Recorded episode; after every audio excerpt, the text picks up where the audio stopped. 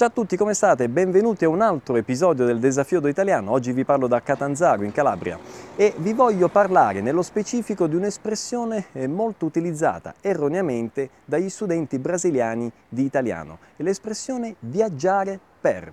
Noi sappiamo che in portoghese, al di là dell'espressione vou pra praia, vou pro Rio, eh, vou pra Italia, si usa molto l'espressione vou viajar para, ok? Quindi vou viajar para Roma, vou viajar para Italia, para Europa e molti studenti tendono a tradurre letteralmente questo viaggiare para con l'italiano viaggiare per e quindi dicono eh, viaggerò per l'Italia, viaggerò per Roma, nel senso di ir para Italia, ir para Roma.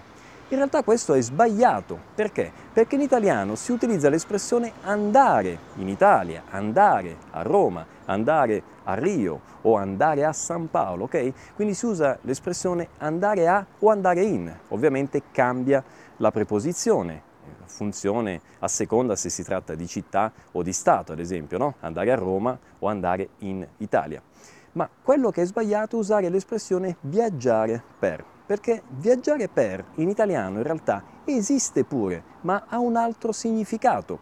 Vi faccio un esempio, io potrei dire ad agosto io uh, viaggerò per la Francia. Viaggiare per la Francia non significa andare in Francia, significa andare in Francia e viaggiare, cioè girare a destra, a sinistra, dal nord al sud, viaggiare attraverso la Francia, ok? Quindi viaggiare per significa viaggiare, andare attraverso un luogo, su e giù, a destra e a sinistra, ok? Girare la Francia si direbbe in italiano in lungo e in largo, ok? Quindi ricordatevi, viaggiare per è viaggiare attraverso un posto, ma non, non significa andare in un posto, ok? In italiano utilizziamo l'espressione io vado in Italia, io vado a Roma. Ok?